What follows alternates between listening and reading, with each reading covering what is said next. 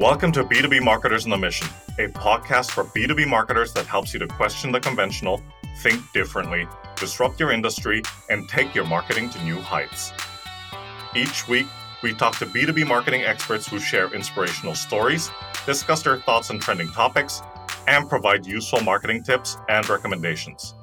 And now, here's your host and co founder of Einblick Consulting, Christian Klepp. All right. Welcome, everyone, to the B2B Marketers on a Mission podcast, where you get your weekly dose of B2B marketing insights. This is your host, Christian Klepp. And today, as you can probably tell by me fidgeting in my seat, I'm really excited.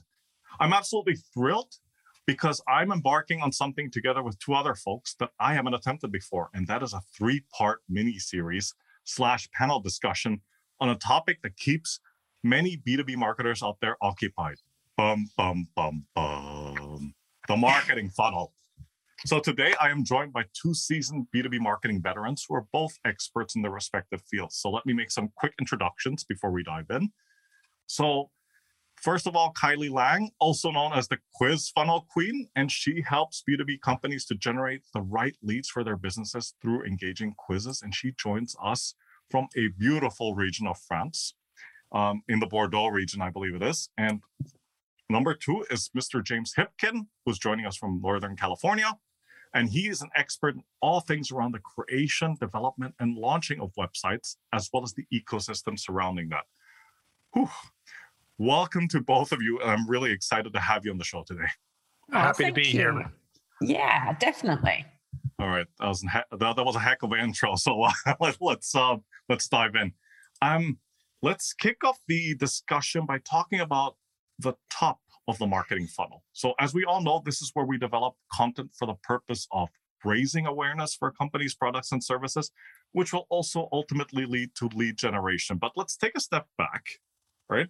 And let's talk about why it's important for B2B marketers to start with a strategy before they jump straight into the execution. And I think both of you have something to say about that, but please also discuss the importance of that and of customer avatars as well as the customer journey. So, ladies first, Kylie. Oh, thank you so much. And thank you for that lovely intro. Okay, so I have always been a big advocate of before you do anything, you have to understand who your market is and what your market wants. And quite often, your audience will be split into more than one. It isn't always just a general avatar, there can often be more than one avatars. So, when you're looking at putting together any top of funnel lead magnet, generating any type of traffic, the first thing you have to know is well, what problem are you solving? What problem is it that you're solving for your audience? Because you can't create anything until you actually know what it is your audience want. And I'm always amazed about the amount of people that haven't done this homework before they sit down and design a PDF or create any type of content, whether it's a blog post, a podcast episode, whatever it might be. So for me, the very first thing I do when I'm working with a client is ask them to tell me about their audience. What do they know about their audience? What questions do their audience ask them on a regular basis? And this is usually the first place we start because their perceived notion of their audience can often be very different from their actual audience. So, one of the first things we do is dive into a place where we know their audience are hanging out and ask them questions. What are they stuck on? What is holding them back from XYZ? Because for us, we want to get that information from the horse's mouth. So, before we do anything in creating any type of lead generation, lead magnet, content, anything, we have to get from the horse's mouth what the problem is. Because the voice of the customer is also important within this as well because it actually determines what type of language you're going to use what type of questions you're going to ask what type of language you're going to use within whatever it is that you create. Because again the way you think about things is often very different to the way your audience thinks about things because you are in it. You are part and parcel of what it is that you do. So you're going to use terminology that's very familiar to you, familiar to other people in your industry. But is that how somebody else would describe it who isn't you, who's not in your industry, who is actually looking for your help? Do they describe it in the same way? And I think for me, that's the first place that you start James, I'm sure you've got something to say around that part. Yeah. Yeah, I mean, I loved everything you said, and you're you're right on. Um, I, I'm going to contribute perhaps a nuance to this, in that you talked about your customer avatar isn't homogeneous. There's probably subsegments within that, mm. and and that's absolutely true. Uh, but there's a very key subsegment that often gets missed, and particularly with B2B marketers. The reality is, in the vast majority of categories, 80% of sales are coming from 20% of customers. Yeah. And understanding those best customers, understanding their need set, their avatar, their journey is an important distinction because the success of a marketing funnel starts at the top and it starts by getting the best quality prospects in at the beginning and yeah. that and these best customers because they're heavy category users they have a much deeper understanding of of what's being offered in the category they understand your product they understand what your competitors are offering and if you speak to them like they're, you know, middle of the bell curve, occasional users, you're going to put them off. Absolutely. So that distinction more. amongst best yeah. customers and understanding who your best customers are um, is, uh, I think, a vital stepping stone to success with any marketing funnel because it, it really will set you apart. You can have exactly the same market share as your competitor, but if your customer base is dominated by best customers, guess what? Your revenue is going to be two to three x what it is your your competitors are seeing with the same market share. Absolutely. And from what you're saying there as well, something that I've really learned and something that has helped me um, to really establish myself and set myself apart is knowing what it is that has drawn those customers, those really good mm-hmm. customers, those ideal ones that you could work with day in, day out. What has drawn them to me specifically? Sure. And that is also a big part of what you need to put out there because your personality, especially if in B2B, you are the brand, you are a big part of that. And even when I was running a company that had a team of 10 of us, I was still very much the face of that brand. So another thing you have to be able to learn how to do is inject your personality into what you're doing. Mm-hmm. Understand who you are, what makes you different, what makes you stand out. For me, I call that your fab factor. It's just a, a nice little terminology that I like, which I nicked from X Factor, but it, I prefer fab factor. And it works well. What makes you stand out? What makes people relate to you? And don't be afraid to embrace that. And I'll give you a little example. Last week, I was on a call with a client, a discovery call, and it was the easiest discovery call I have ever done in my life. This particular lady said to me, I could not wait to speak to you. I can't believe you love the sound of music as much as I do. And I also can't believe you love ABBA too. I mean, what a combination. She said, I just knew you were the person for me. Oh, and by the way, I love all the stories you tell on your website. So for me, she was the perfect customer. Within 24 hours, she'd signed up for my biggest package. I'd really had to do very little at all. Yes, she'd been through my lead magnet and she'd seen everything that I do. But her opening line to me was about one of the things that I happen to be passionate about. Now, I get it. Not everyone is going to be passionate about the sound of music. That's not the point of this. The point right. is, people connect with me because of the things I love. They're not going to love all the same things as me, but there's a lot of things they do. And it's these things that you surround yourself with at that top of funnel point before you create what it is that you're creating. It all comes under knowing your audience, understanding your audience, and relating to your audience and not being afraid to own that. Right. And understanding their journey and using using your marketing activities and we're going to get into this in a future episode when we talk about the mid funnel, but understanding their journey and cr- creating your marketing efforts. So rather than, you know, interrupting, you are supporting their journey. Yes. Whatever that requires. In your case, it was the the the fab factor. Love that, by the way. Um, I wish I could pull that off. I can't, but you're doing a great job of it.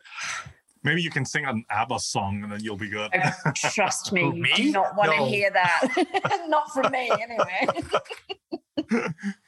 I, I, I really love where this is going, guys, and, and thank you so much for sharing. I'd like to go back to something that both of you brought up.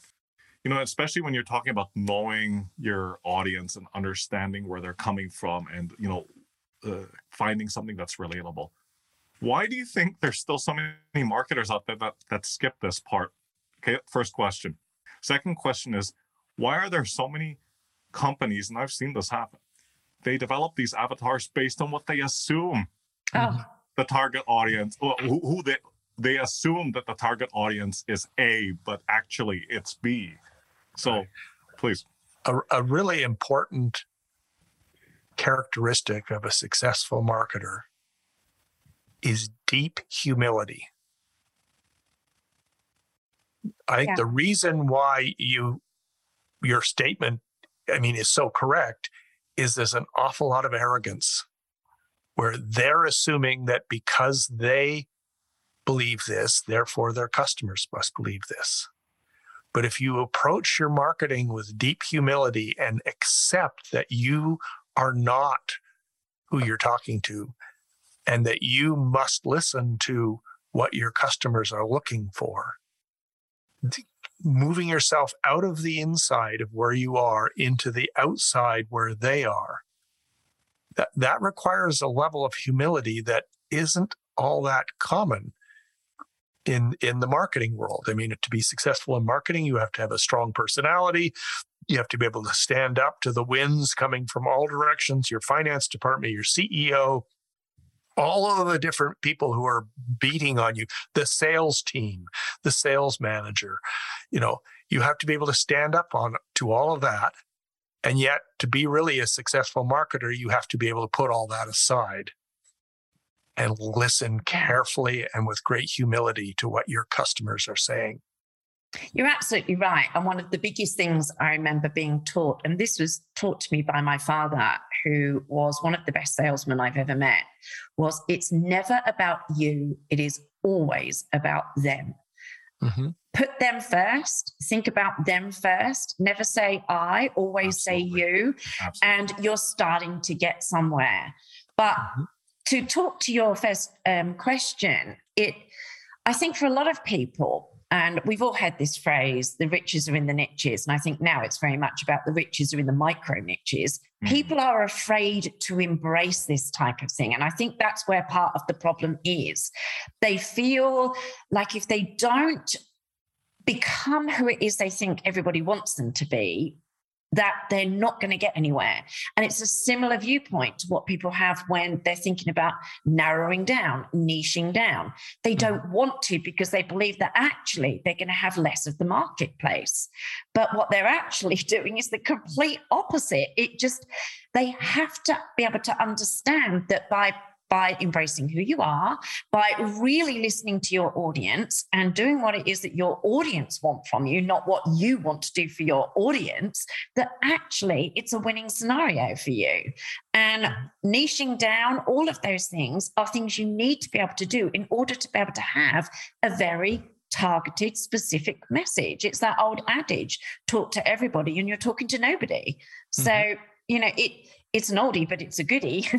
and as my dad said to me, you know, you have to listen to people. You've got to, when you're selling, selling is more about listening than talking. And it's exactly the same with this. You have to listen to your audience. Mhm. They are the ones who are buying what it is that you're selling, whatever that might be. So therefore, listen to them. Why wouldn't you? And listen with an open mind. Yes. You can't have your push your preconceived notions into what you're listening to. You know, and uh, that's that's the what I was talking about with with the humility thing. Um, so yeah, it's I think that's it, people give lip service to the strategy side of this, and it's a box that needs to be checked, and they check the box. You know, most people have heard of an avatar. I find that when I'm having these conversations with marketers, uh, you know, they'll, yes, we have an avatar. And I say, okay, so have you mapped the customer journey? yeah. And then that's when they get, uh, what do you mean by that? And that they're both important.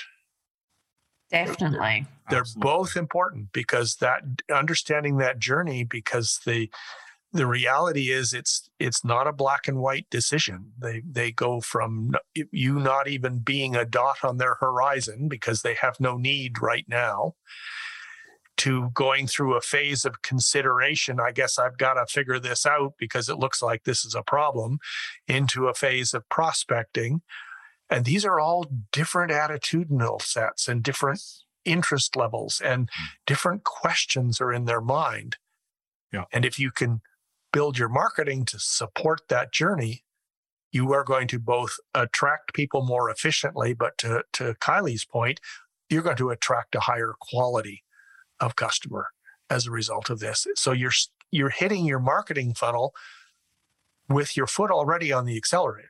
Mm-hmm. Mm-hmm. Absolutely. And one of the other phrases I've learned along the way is the whole attract and repel. Don't be afraid to repel those people mm-hmm. that aren't the right fit. And I think we've all suffered with this at some point in time. It's, oh my goodness, I'm losing subscribers or I've been unfollowed or whatever it might be. Mm-hmm. Actually, that is a good thing. I think one of the first times I received an email from somebody telling me they didn't like my stories in the emails, I remember thinking, well, that's fine. I'm glad you're unsubscribing because you're clearly not my customer. Right. If you don't like my stories, you're never going to want to work with me because this is who I am. And it's so right. important. That and is so back, important. Absolutely. And the whole customer experience. Yeah. I mean, when I'm working with a client, the first thing we do is start at the end. Mm. The first question I ask them is How do you want somebody to feel at the end of this journey, and what do you want them to do? Mm-hmm. What is the the end point here? And then you reverse engineer it back again. Because unless you know what the end goal is, which is now we're moving on to the strategy part, I guess, but unless mm. you know what that end goal is, how you want them to feel, and what that experience is going to look like, how do you know what to create at the top of your funnel? Mm-hmm. Where are you leading them? right. It's like going on a journey without mapping a route. You can't do it. Otherwise, you're just going to be driving aimlessly around, and nobody wants that. Or as the Queen said to Alice in Alice in Wonderland, if you don't know where you're going, any road will do. Yeah. yeah, that's a good one. I might have to nick that one from you. I like that. Absolutely. Absolutely. and I'm going to just segue this conversation into the next question because we do need to touch on strategy, but we can talk about some of the bad habits. If we're already starting to talk about it, let's expand on that a little bit because certainly one of the bad habits is jumping straight into the execution, which we all know mm-hmm. Mm. is a road to nowhere.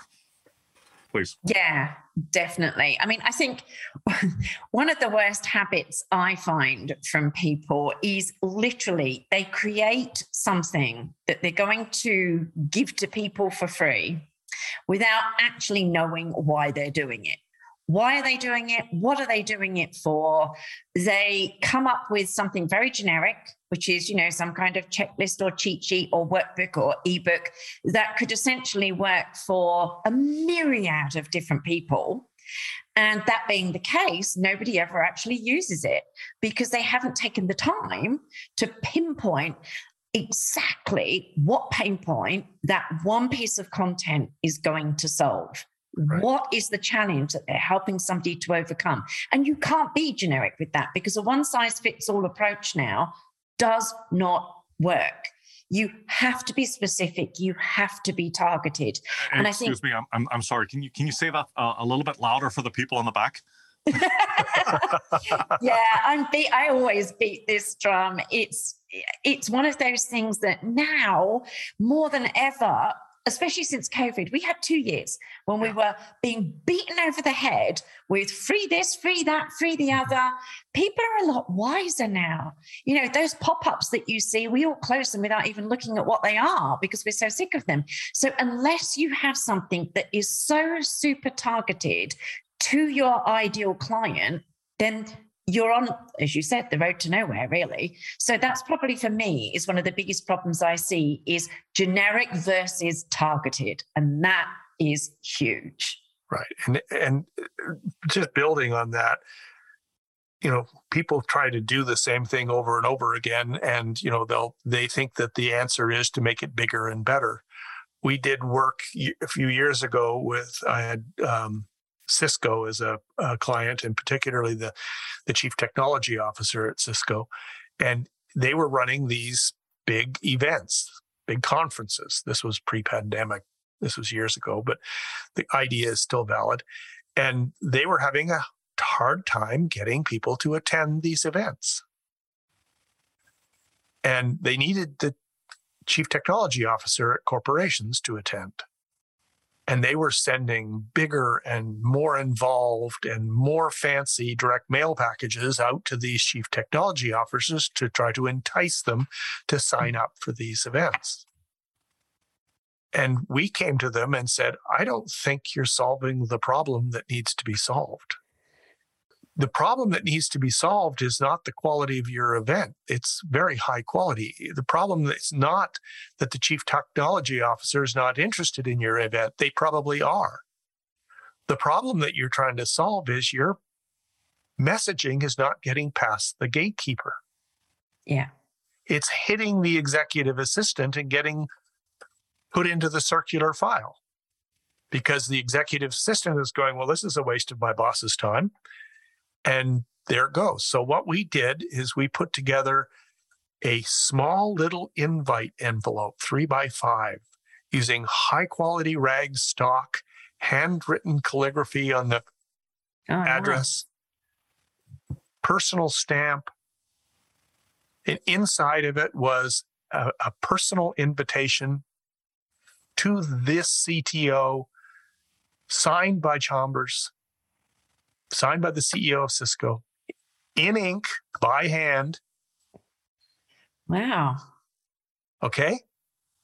And I bet that worked. it worked like crazy. wow. And I think the, the key mistake that's often made is that people don't really understand the problem they're trying to solve with their lead yeah. magnet or etc. So they end up just throwing the same thing out there that they've always done before. Exactly. You know, and everybody's hard drive is clogged up with PDFs they haven't read.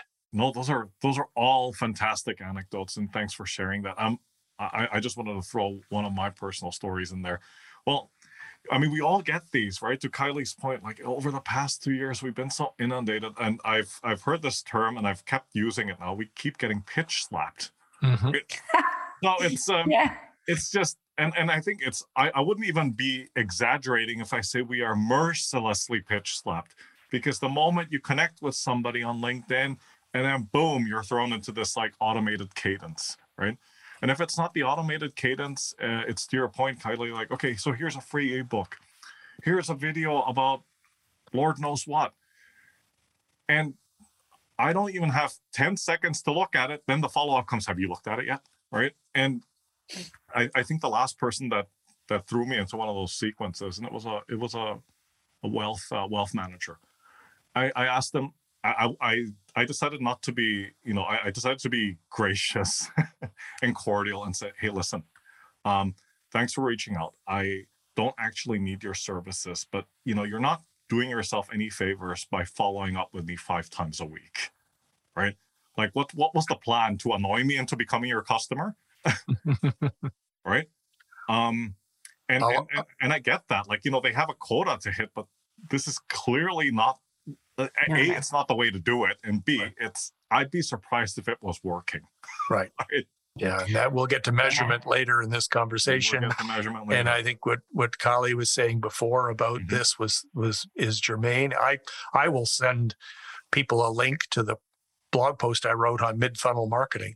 Yes because you know that building the know like and trust factor is it, i know it sounds a little woo for a b2b audience but it doesn't mean it's not valid. Yes. and even in a b2b thing it's still people and it's still people having to make difficult often very expensive decisions on something that they need to have some trust about. Yes. And the pitch slap is the antithesis of that. Oh yeah Absolutely. People want to fall in love with a brand. They want to feel like they know that brand. They mm. don't want to feel like they're just going to be part of a company where they are part of a number. They mm. actually, it, there's certain brands that just, we all know this, that do this so well. But for me, one of them is Tiffany. Now, Tiffany don't have necessarily the best jewelry, but oh my goodness, the story they tell, the way they present their merchandise, of course, I want to walk out of a Tiffany store swinging my bag, feeling like, you know, breakfast at Tiffany's and I'm Audrey Hepburn. That's where I see myself within that story. But that's where they're doing this so well. They know how to speak to their target market, they know the stories they need to tell, and they know their market. And somebody else that does this really well, um, and I now I've completely forgotten the Anthropologie.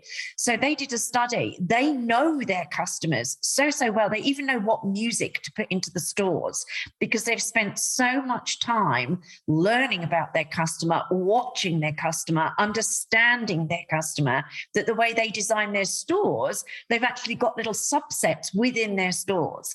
And I remember reading um, an article from the marketing manager for Anthropologie about this and thinking to myself, now there is a company who is taking the time to understand their audience and not try to sell to everyone, but sell to those that particular niche that they work for and then finding that sub niche within that that subset of people and sell to them at the same time with the way they display the different clothes etc etc so it can be done with big brands. It can be done with any brand. It can be done with a one man band. It can be done with a company who's got 5000 employees right yeah because it, it, the know like and trust is you know they the prospective consumer wants to understand who the brand is yeah. but they but they also want the evidence that the brand understands who they are yes. yeah it's a reciprocal key. thing Absolutely. and that's it's b2c but it's, it's absolutely b2b because the decisions being made are often tens of thousands of dollars hundreds of thousands of dollars i mean people's careers are often at stake. Mm. And having that level of understanding and building that into your marketing program, understanding the journey that these prospects are going through, is it's really important. Absolutely. Absolutely. And with that said, I'm going to move us on to the topic of untapped opportunities. Oh, yes. When it comes to top of the marketing funnel. Hey, it's Christian Klepp here. We'll get back to the episode in a second, but first, is your brand struggling to cut through the noise? Are you trying to find more effective ways to reach your target audience and boost sales? Are you trying to pivot your business? If so, book a call with Einblick Consulting. Our experienced consultants will work with you to help your B2B business to succeed and scale. Go to www.einblick.co for more information. I'm going to start, and I'm, then I'm going to set Kylie up to talk about one of my other passions. Um, but one of the things that in this wonderful age that we live in that I think is underutilized as a top of funnel technique is video. And video comes in lots of different formats. There is the obvious presentation of video. Um, and video can be very effective because the way the tracking technology works you can understand who has actually watched 75% of the video. Yeah. And that becomes a lead generation where you can then serve a, a remarketing ad just to those people and then support their journey, support their, invite them into the funnel, etc. So, if, as a top of funnel technique, it can be very effective, and it, it doesn't get utilized nearly as much. And people love videos; they love to watch things. They love to be able to hear what, and, and it gives you a chance to get your personality across. Yeah. Um, and that's, that's a really key thing. But another format of video is the on demand webinar which again, if you can put your tracking in place, you can start to get a sense for who it is that gets all the way. You can tease in the beginning of the on and throughout the on demand webinar that there's a great opportunity at the end of the webinar, and that's where you can put your call to action. And it's a great way to draw the right people into your funnel. it's another format of video that that works very effectively. And then the the next thing I'd suggest is Kylie's particular expertise, which is using quizzes. Quizzes yes. at the top of the funnel are very entertaining, but they're also very informative. They're informative to the customer and they're informative to the brand. And that's uh, why I like them is because it is a two-way dialogue. A quiz is a two-way dialogue and it gives you a great opportunity to to draw people in, to get yeah. their email address, to get them engaged. Absolutely. And Kylie will, can speak to this in a lot more detail than I can, but I think it's another area that is really a powerful top of funnel oh, yeah. tactic. Uh, I couldn't agree more for obvious reasons because it's what I do, being a quiz funnel strategist. But the thing is now is as we discussed with things like PDFs, they are static. There's no interaction there. They are relying on you downloading something, opening it immediately, and reading it. And most mm-hmm. people don't do that. So it sits and gathers virtual dust on somebody's uh, desktop. But with a quiz, it's interactive. Mm-hmm. So you're taking part in something straight away. And when you create a quiz that is answering a question that you know your audience has, there's something very powerful there. It can be curiosity based because as humans, we're kind of hardwired to want to have self knowledge. We want to learn more about ourselves. So that's part of the appeal of a quiz. But something else you need to think about is in this iOS 14 world that we find ourselves in, we've lost all access to third party and first party data. What a quiz does is it gives you zero party data. So, what I mean by that is third party data is the data that platforms like Facebook, YouTube, Google, etc., etc., are able to share with you or were able to share with you. Now you have to give permission. Everyone's opted out. Big problem. First party data is the data you track. So, for example, how people are using your website, etc., etc. Again, you have to get permission from them. However, using a quiz gives you zero party data. It's data that you are collecting willingly without really asking for permission because you're taking people on an amazing journey. So if you take the time to actually understand the biggest pain point of your audience. And this is the point where we do become a little bit more generic because you're taking a pain point that works for the majority of your audience, but then you break that pain point down with the results mm. to be more specific as to why that pain point exists in the first place. But then the key to this is being very, very clever with your questions. So, mm-hmm. doing a quiz isn't about just popping up a quiz, whipping up a few questions, and off we go. No, there's different types of questions. There's diagnosis and there's non diagnosis. Right. And the diagnosis questions, as it sounds, is simply how you diagnose somebody and put them in a particular outcome or bucket. But the ones that are more important for me and where the zero party data comes in is the non diagnosis questions. They're the questions you ask, which are there to help you understand your clients. So imagine if you could ask a question in a quiz that gave you the results of how somebody makes buying decisions, do they buy on FOMO? Are they people that do their research? Do they like to make considered decisions? Do they like to hang around and stalk somebody for a year before they buy from them? You know, you can find this information out so that when you do your email marketing and you come to do an open cart, for example, you can then segment your audience so they get different styles of sales emails, mm-hmm. emails that are actually going to work for them. Because somebody who buys on FOMO probably will react to a timer counting down at the top of their email. But somebody who doesn't buy on FOMO is going to find that the biggest turnoff known to man. So you're going to lose them. I mean, that's just one example. But using those non diagnosis questions, you can find out so much from your audience. But you have to be clever with this. And mm-hmm. when you're doing your questions, going back to James's um, comment about taking your clients on a journey and giving them an experience, you have to do the same with your questions. Mm-hmm. And for me, when I'm creating questions, it's about thinking it, about it in the same way as you would a book. When you read a book, they don't just dive in and throw you into the middle of all the action. They warm you up, first of all. You know, they get you feeling like you're ready to dive into the action. Then they give you the meat.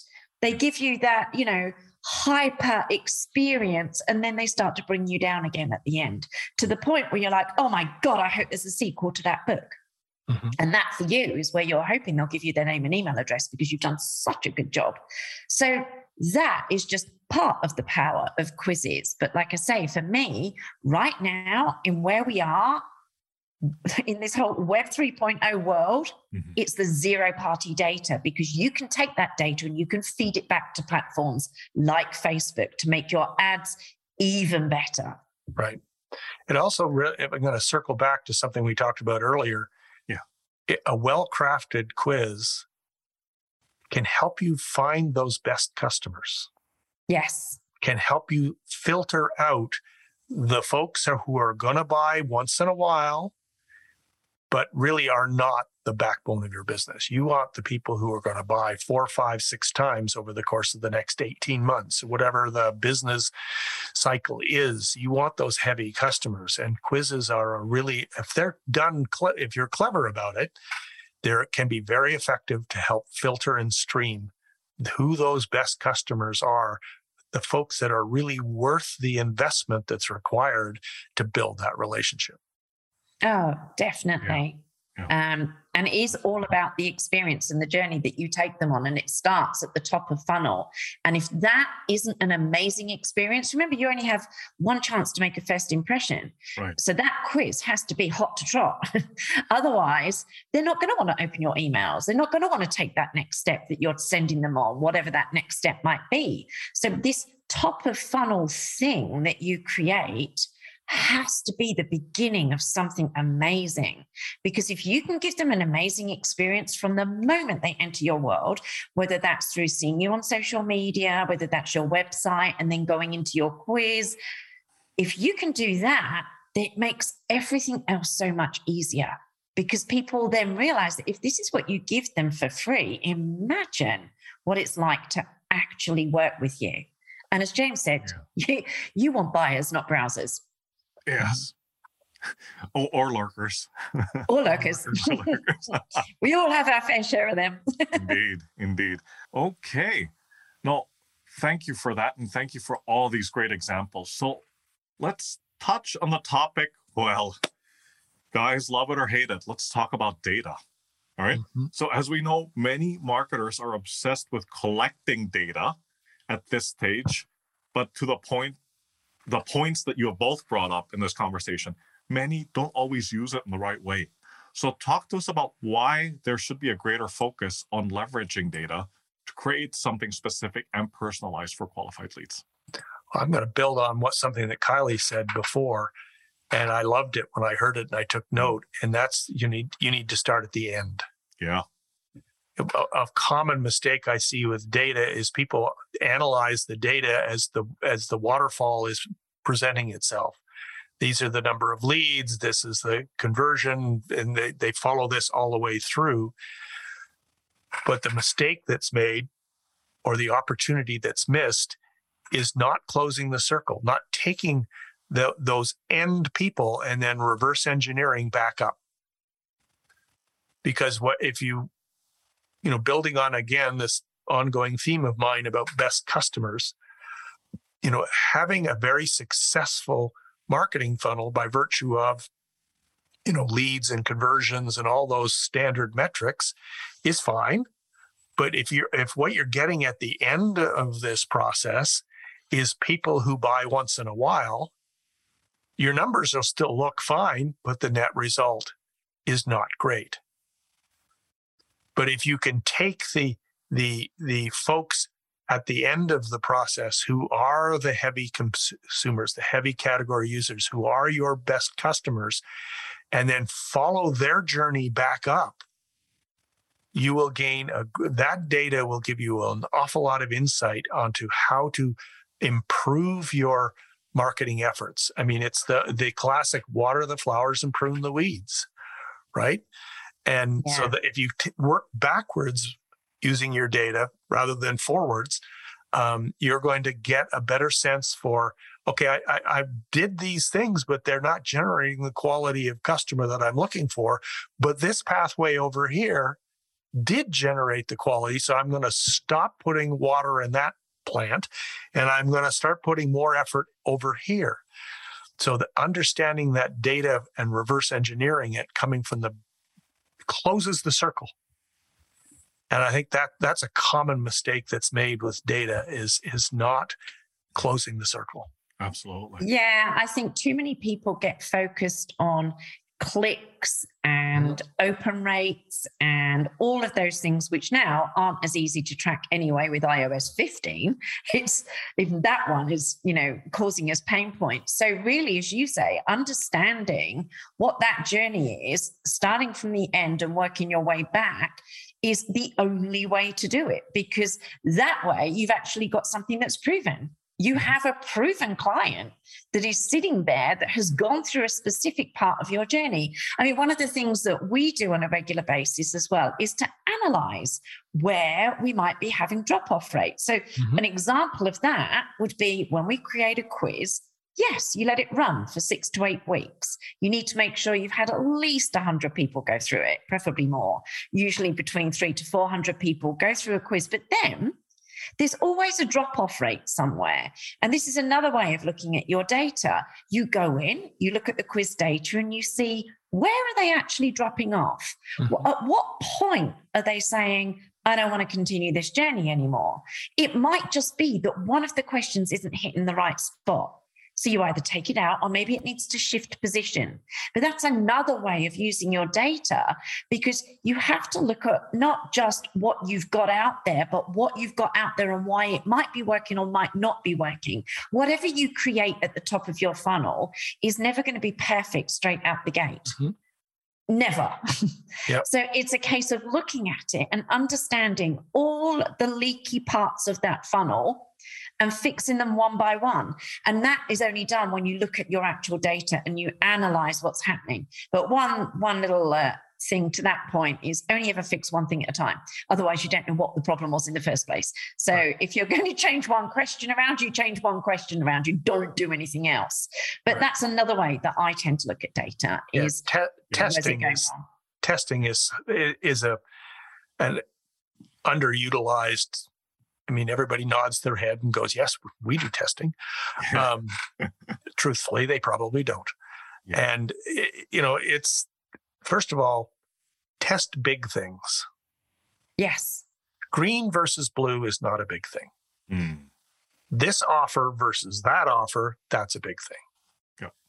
And again, like I said before, you want to test it all the way through. Look for drop offs, like Kylie is talking about. Look for places where you can streamline or reduce friction. I mean, what some of the work I've done in web, the web world, every time you introduce a click into a stream, you lose about 60% of your traffic. Mm. Yeah. That's not a small number. No, no it's no. not. You know, significant. Yeah. Yeah, I mean, a, a, a, silly example, but still, I see it still. I mean, people get all enamored with using the hamburger menu on a desktop app, right? Mm-hmm. And I'm like, no, stop. Because as soon as you introduce a hamburger, you've added another click yeah. into the user experience. Mm-hmm. Now, it's practical on a mobile device but in a B2B world, most of the sales, most of the traffic is going to be desktop. Hmm. So don't stick an extra click into the into the thing. So testing, testing big things, you know, and then once you have a control, test to beat the control. Mm-hmm. You know, don't throw all of your money at it, but you know, look for how can I make this better? And that's that's Kylie's point about finding the the spots that break and and testing. You know, you know, univariate testing is the technical term for it. Uh, you can do multivariate testing, but that requires a level of of math that you know. If you've got people on your staff who can do that, then fine. But um, otherwise, it, it, otherwise, don't. you know and so that'd be my thought on data the the key things that i see missing is people are are only one to one directional. They start at the top and they go through to the end but they don't close they don't start at the end and move back up to the top. Yeah they don't close the loop do they? And then people are not using testing nearly enough to understand which quiz is working. Yeah. Or which video is working, or Yeah. which webinar is working, or Yeah, whatever the email, technique you is know, that you're using which one is not only is it working from the point of view of the the waterfall of, of open rates and clicks and conversions et cetera but are you getting the quality customer at the end Yeah. i mean i'll pay $100 a lead all day long if i'm generating a customer that's generating $5000 in, in lifetime value Mm, you know as opposed to paying $50 a lead and i'm generating a customer who's generating a $500 value Yeah. you know i've saved money on the lead Yeah. but but is it really Maybe. working yeah. Yeah. Exactly. Exactly. Wow. This has been an amazing conversation, guys, and uh, I'm really looking forward to uh, part two. So, Kylie and James, thank you so much for your time today. Thank you for having me. thank you very much christian it's been a blast All right. So now, folks, that we've covered the top of the funnel in our discussion today, what comes next? What happens in the middle of the funnel? What should B2B marketers focus on and avoid? For that, tune in next week for part two of this mini series to find out. Same time, same channel. Bum, bum, bum, bum. In the meantime, take care, stay safe, and talk to you soon. This is your host, Christian Klepp, signing off for now. Thank you for joining us on this episode of the B2B Marketers on a Mission podcast. To learn more about what we do here at Einblick, please visit our website at www.einblick.co and be sure to subscribe to the show on iTunes or your favorite podcast player.